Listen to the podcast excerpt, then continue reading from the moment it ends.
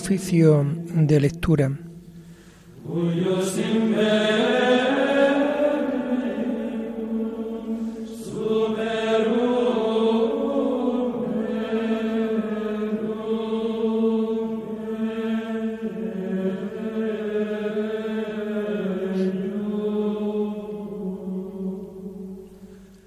Comenzamos el oficio de lectura de este jueves 23 de marzo del año 2023, jueves de la cuarta semana del tiempo de Cuaresma, y en donde también hacemos la conmemoración de Santo Toribio de Mogrovejo. Nacido en España hacia el año 1538, estudió Derecho en Salamanca Nombrado obispo de Lima en el año 1580, marchó a América. Lleno de celo apostólico, reunió numerosos sínodos y concilios que promovieron con mucho fruto la vida religiosa de todo el virreinato. Defendió con valentía los derechos de la Iglesia, con gran dedicación a su grey y preocupación sobre todo por la población autóctona. Murió el año 1606.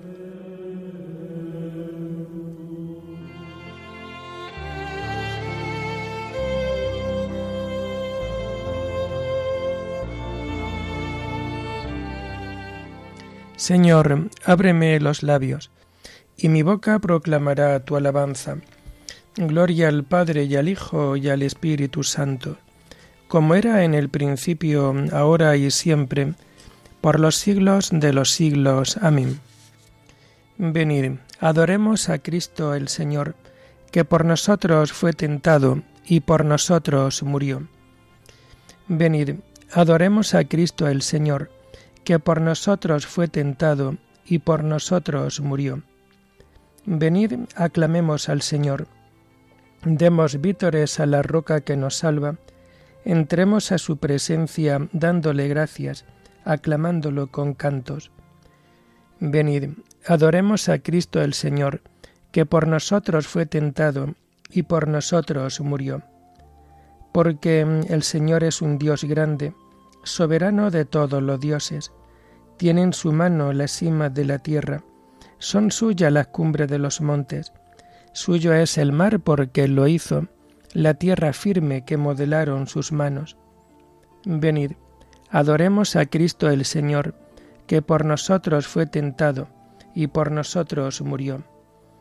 Entrad, postrémonos por tierra, bendiciendo al Señor Creador nuestro, porque Él es nuestro Dios, y nosotros su pueblo, el rebaño que Él guía.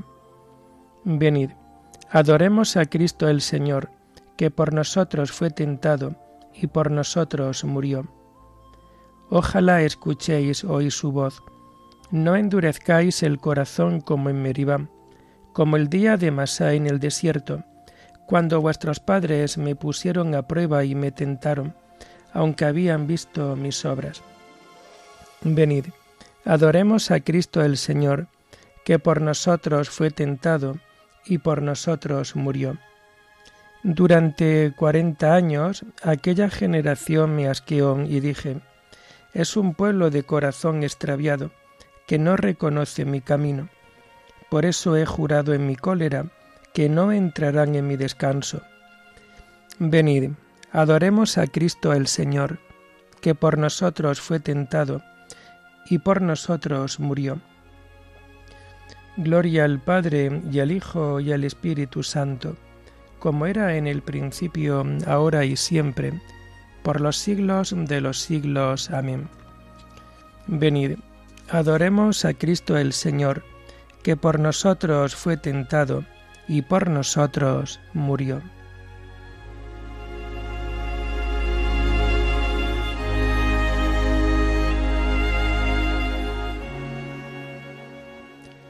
Tomamos el himno del oficio de lectura que vamos a encontrar en las páginas 35 y 36. Llorando los pecados, tu pueblo está, Señor. Vuélvenos tu mirada y danos el perdón. Seguiremos tus pasos camino de la cruz, subiendo hasta la cumbre de la Pascua de luz. La cuaresma es combate, las armas, oración, limosnas y vigilias por el reino de Dios. Convertid vuestra vida, volved a vuestro Dios, y volveré a vosotros. Esto dice el Señor. Tus palabras de vida nos llevan hacia ti. Los días cuaresmales nos las hacen sentir. Amén.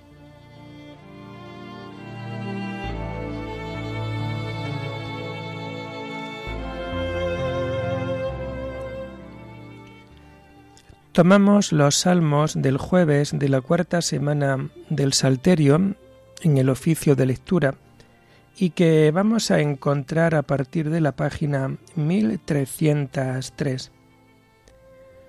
No fue su brazo el que les dio la victoria, sino tu diestra y la luz de tu rostro. Oh Dios, nuestros oídos lo oyeron, nuestros padres nos lo han contado, la obra que realizaste en sus días, en los años remotos. Tú mismo con tu mano desposeíste a los gentiles y los plantaste a ellos, trituraste a las naciones y los hiciste crecer a ellos, porque no fue su espada la que ocupó la tierra, ni su brazo el que les dio la victoria, sino tu diestra y tu brazo y la luz de tu rostro, porque tú los amabas. Mi rey y mi Dios eres tú, que da la victoria a Jacob.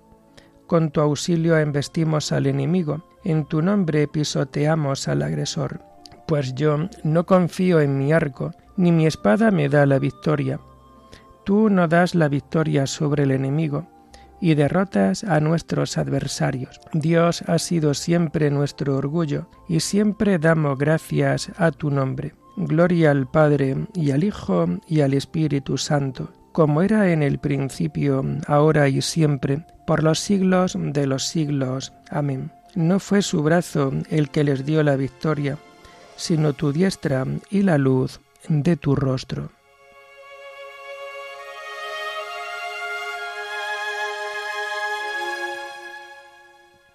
No apartará el Señor su rostro de vosotros si os convertís a Él. Ahora, en cambio, nos rechazas y nos avergüenzas, y ya no sales, Señor, con nuestras tropas, nos hace retroceder ante el enemigo, y nuestro adversario nos saquea. Nos entregas como ovejas a la matanza, y nos has dispersado por las naciones.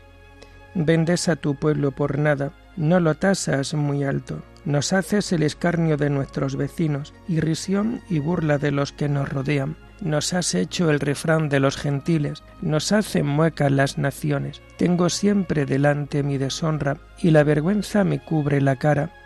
Al oír insultos e injurias, al ver a mi rival y a mi enemigo. Gloria al Padre y al Hijo y al Espíritu Santo, como era en el principio, ahora y siempre por los siglos de los siglos. Amén. No apartará el Señor su rostro de vosotros si os convertís a Él.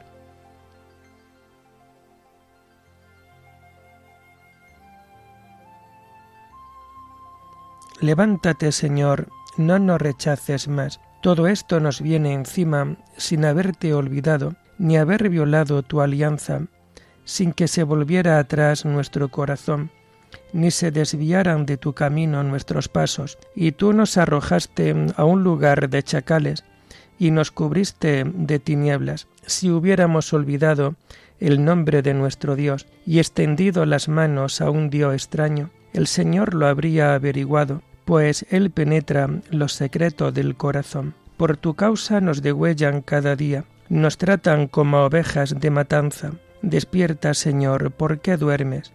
Levántate, no nos rechaces más.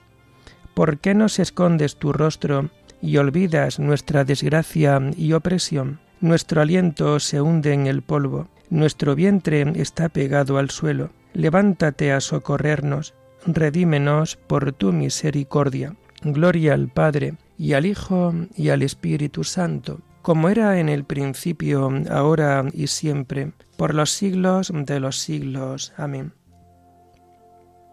Levántate, Señor, y no nos rechaces más.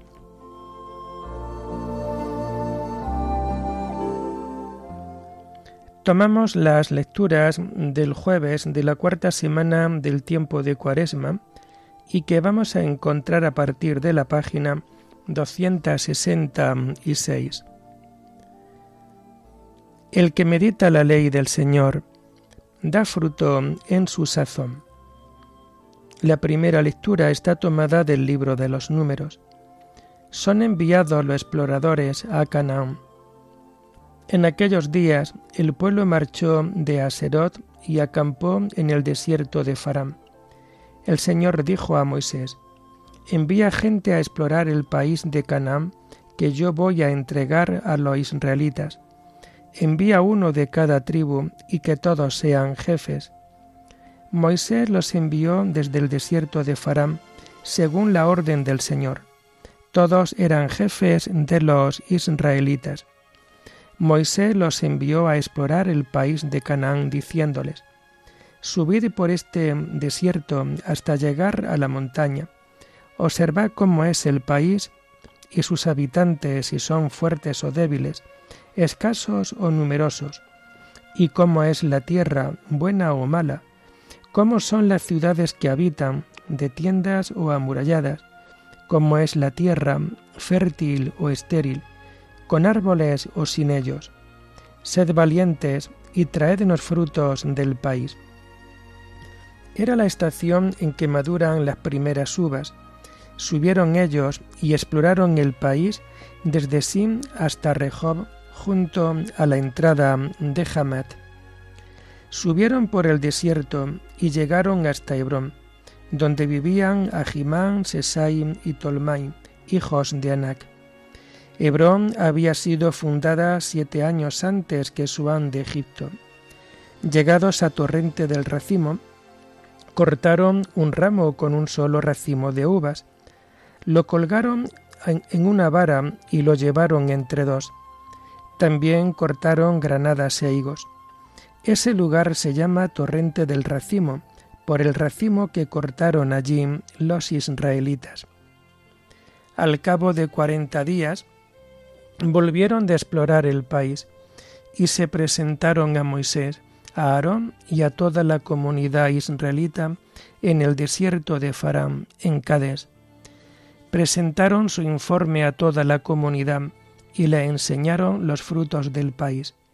Y les contaron, Hemos entrado en el país a donde nos enviaste. Es una tierra que emana leche y miel. Aquí tenéis sus frutos. Pero el pueblo que habita el país es poderoso. Tienen grandes ciudades fortificadas. Hemos visto allí hijos de Anac. Amalek vive en la región del desierto los hititas, jebuseos y amorreos viven en la montaña, los cananeos junto al mar y junto al Jordán.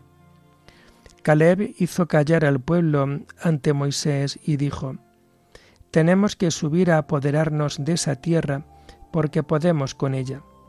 Pero los que habían subido con él replicaron, No podemos atacar al pueblo, porque es más fuerte que nosotros y desacreditaban la tierra que habían explorado delante de los israelitas.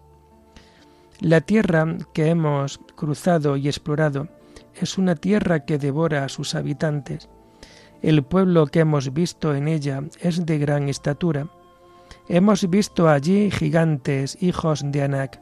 Parecíamos saltamonte a su lado, y así nos veían ellos.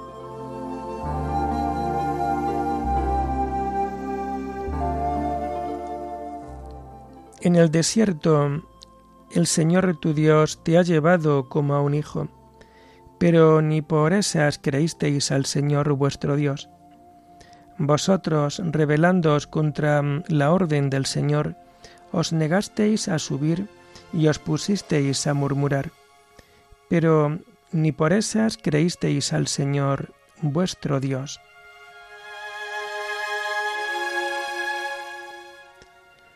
La segunda lectura está tomada de los sermones de San León Magno, Papa, contemplación de la pasión del Señor. El verdadero venerador de la pasión del Señor tiene que contemplar de tal manera, con la mirada del corazón, a Jesús crucificado, que reconozca en él su propia carne. Toda la tierra ha de estremecerse ante el suplicio del Redentor Las mentes infieles, duras como la piedra, han de romperse, y los que están en los sepulcros, quebradas las losas que los encierran, han de salir de sus moradas mortuorias. Que se aparezcan también ahora en la ciudad santa, esto es, en la Iglesia de Dios, como un anuncio de la resurrección futura y lo que un día ha de realizarse en los cuerpos, efectúese ya ahora en los corazones. A ninguno de los pecadores se le niega su parte en la cruz, ni existe nadie a quien no auxilie la oración de Cristo. Si ayudó incluso a sus verdugos, ¿cómo no va a beneficiar a los que se convierten a Él? Se eliminó la ignorancia, se suavizaron las dificultades, y la sangre de Cristo suprimió aquella espada de fuego que impedía la entrada en el paraíso de la vida. La oscuridad de la vieja noche cedió ante la luz verdadera. Se invita a todo el pueblo cristiano a disfrutar de la riqueza del paraíso, y a todos los bautizados se le abre la posibilidad de regresar a la patria perdida, a no ser que alguien se cierre a sí mismo aquel camino que quedó abierto incluso ante la fe del ladrón arrepentido. No dejemos, por tanto, que las preocupaciones y la soberbia de la vida presente se apoderen de nosotros, de modo que renunciemos al empeño de conformarnos a nuestro Redentor, a través de sus ejemplos, con todo el impulso de nuestro corazón, porque no dejó de hacer ni sufrir nada que fuera útil para nuestra salvación, para que la virtud que residía en la cabeza residiera también en el cuerpo. Y, en primer lugar, el hecho de que Dios acogiera nuestra condición humana, cuando la palabra se hizo carne y acampó entre nosotros, ¿a quién excluyó de su misericordia sino al infiel? ¿Y quién no tiene una naturaleza común con Cristo, con tal de que acoja al que a su vez lo ha asumido a él puesto que fue regenerado por el mismo Espíritu por el que él fue concebido. Y además, ¿quién no reconocerá en él sus propias debilidades? ¿Quién dejará de advertir que el hecho de tomar alimento, buscar el descanso y el sueño, experimentar la solicitud de la tristeza y las lágrimas de la compasión, es fruto de la condición humana del Señor? Y cómo desde antiguo la condición humana esperaba ser sanada de sus heridas y purificada de sus pecados, el que era unigénito Hijo de Dios, quiso hacerse también Hijo de hombre, para que no le faltara ni la realidad de la naturaleza humana, ni la plenitud de la naturaleza divina. Nuestro es lo que por tres días yació exánime en el sepulcro, y al tercer día resucitó lo que ascendió sobre todas las alturas de los cielos hasta la diestra de la majestad paterna, para que también nosotros, si caminamos tras sus mandatos y no nos avergonzamos de reconocer lo que en la humildad del cuerpo tiene que ver con nuestra salvación, seamos llevados hasta la compañía de su gloria, puesto que habrá de cumplirse lo que manifiestamente proclamó. Si uno se pone de mi parte ante los hombres, yo también me pondré de su parte ante mi Padre del cielo.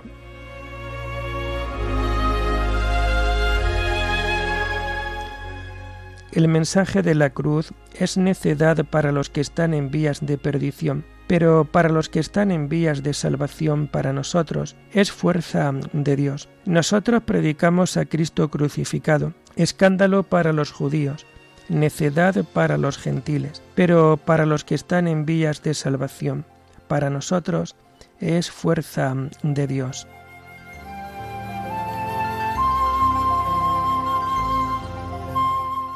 Y como estamos dentro de esta conmemoración de Santo Toribio de Mogrovejo, obispo, hacemos la lectura propia que vamos a encontrar a partir de la página 1426. Está tomada del decreto Christus Dominus sobre el deber pastoral de los obispos en la Iglesia del Concilio Vaticano II, disponibles para toda obra buena. Los obispos, en el ejercicio de su deber de enseñar, anuncien a los hombres el Evangelio de Cristo, deber que destaca entre los principales de los obispos, por la fortaleza del espíritu, llamen a los hombres a la fe o confírmelos en la fe viva. Proponga a los hombres el misterio íntegro de Cristo, es decir, todas aquellas verdades cuya ignorancia equivale a ignorar a Cristo, e igualmente muéstrenles el camino revelado por Dios para darle gloria y que por ese mismo conducen a alcanzar la eterna bienaventuranza. Muestren además que las mismas cosas terrenas y las instituciones humanas, de acuerdo con el plan salvífico de Dios Creador, se ordenan también a la salvación de los hombres y que por este motivo pueden contribuir en gran medida a la edificación del cuerpo de Cristo. En consecuencia, enseñen hasta qué punto, de acuerdo con la doctrina de la Iglesia, debe ser estimada la persona humana con su libertad y la vida misma del cuerpo, la familia, su unidad y estabilidad, la procreación y educación de la prole, la sociedad civil con sus leyes y profesiones, el trabajo y el descanso, las artes e inventos técnicos, la pobreza y la abundancia. Expongan los criterios de acuerdo con los cuales se puedan resolver los grandes problemas que afectan a la posesión, incremento y recta distribución de los bienes materiales, a la guerra y a la distribución de los bienes materiales, a la guerra y a la paz, y a la fraterna convivencia de todos los pueblos. Expongan la doctrina cristiana de manera acomodada a las necesidades de los tiempos, es decir, que den respuesta a las dificultades e interrogantes que preocupan y angustian especialmente a los hombres. Al mismo tiempo, velen por la doctrina, enseñando a los mismos fieles a defenderla y propagarla. Al enseñarla, manifiesten la maternal solicitud de la Iglesia hacia todos los hombres, tanto fieles como no fieles, y tengan especial solicitud de los pobres y de los jóvenes, a quienes el Señor les ha enviado a evangelizar. Al ejercer su oficio de padre y pastor, sean los obispos en medio de los suyos como servidores. Sean buenos pastores que conocen a sus ovejas y que son a su vez conocidos por ellas. Sean verdaderos pastores que se distinguen por el espíritu de amor y de solicitud hacia todos, y a cuya autoridad, conferida desde luego por, por Dios, todos se sometan de buen ánimo, congreguen y formen de tal forma a toda su familia que todos, conscientes de sus deberes, vivan y actúen en comunión de caridad. Para que puedan realizar esto eficazmente, los obispos disponibles para toda obra buena y aguantándolo todo por los elegidos, deben adaptar su vida de tal forma que corresponda a las necesidades de los tiempos.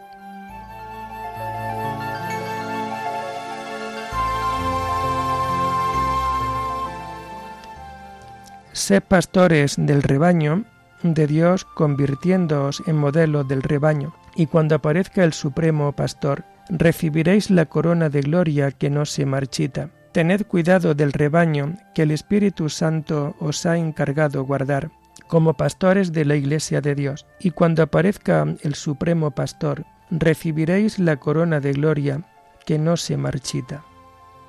Oremos. Señor, tú que has querido acrecentar la Iglesia mediante los trabajos apostólicos y el celo por la verdad de tu obispo Santo Toribio, concede al pueblo a ti congregado crecer constantemente en fe y en santidad. Por nuestro Señor Jesucristo, tu Hijo, que vive y reina contigo en la unidad del Espíritu Santo, y es Dios por los siglos de los siglos. Bendigamos al Señor, demos gracias a Dios.